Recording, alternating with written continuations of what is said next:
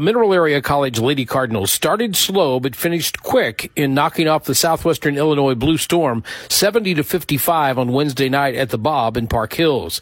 Mac showed a little rust after a six-day layoff and continued to struggle both offensively and defensively heading into the second quarter.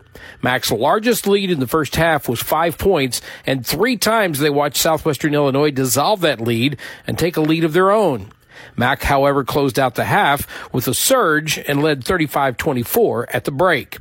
In the second half, the Lady Card surge continued, increasing their lead twice to 20 points before settling for a 15 point win.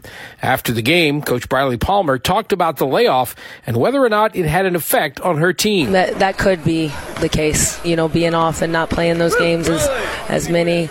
Um, I just really uh, know that that I can't explain to them, you know, any more than we do already in practice about the importance of the little things that, you know, end up being the big things. And, um, you know, we've, we've got to put the throttle down when the time comes. Caitlin Chomko led the Mac Lady Cardinals with 17 points. Remy Legmaid chipped in eight, and Audra Pasikarnas finished with eight as well. For the Southwestern Illinois Blue Storm, they were led in scoring by Mariah Maxey with 14, and Ariana Bennett finished with 12. Mac improves to 12 and 1 on the season and will have another nine days off after canceling a game on Saturday with Missouri Baptist JV. Southwestern Illinois falls to 6 and 7.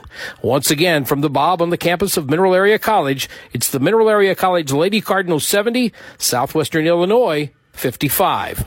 For KFMO B104 Sports, I'm Glenn Barry. Glenn, thanks. In broadcast game number two, the Mac Cardinals at ninth of the nation at Olney Central, the 23rd ranked team Blue Knights. Mac wins at 75-66, but it was a late push by Olney Central that made things close. In fact, Mac led at half 41-34 and extended that to a 16 point lead, their largest of the night, before Olney Central clawed back to get it within five. Mac would ultimately pull away outscoring Olney Central 34-32 in half number two. The Cards get 14 points from Amari and Dickerson to lead the way, 10 each from Preston Turner and Tyler Smith. After the victory, their head coach, Greg Heiar, was critical of his team's performance in the final 10 minutes. And that's the most mistakes we've made in winning time. I mean, silly, unforced, uncommon, uncharacteristic mistakes, but you know, a lot of, you got to give OC a lot of credit. They don't give up. They keep playing. They kept fighting. Olney Central got a game high from Demarion Walkup. He had 21 points and went 6 of 6 from the foul line.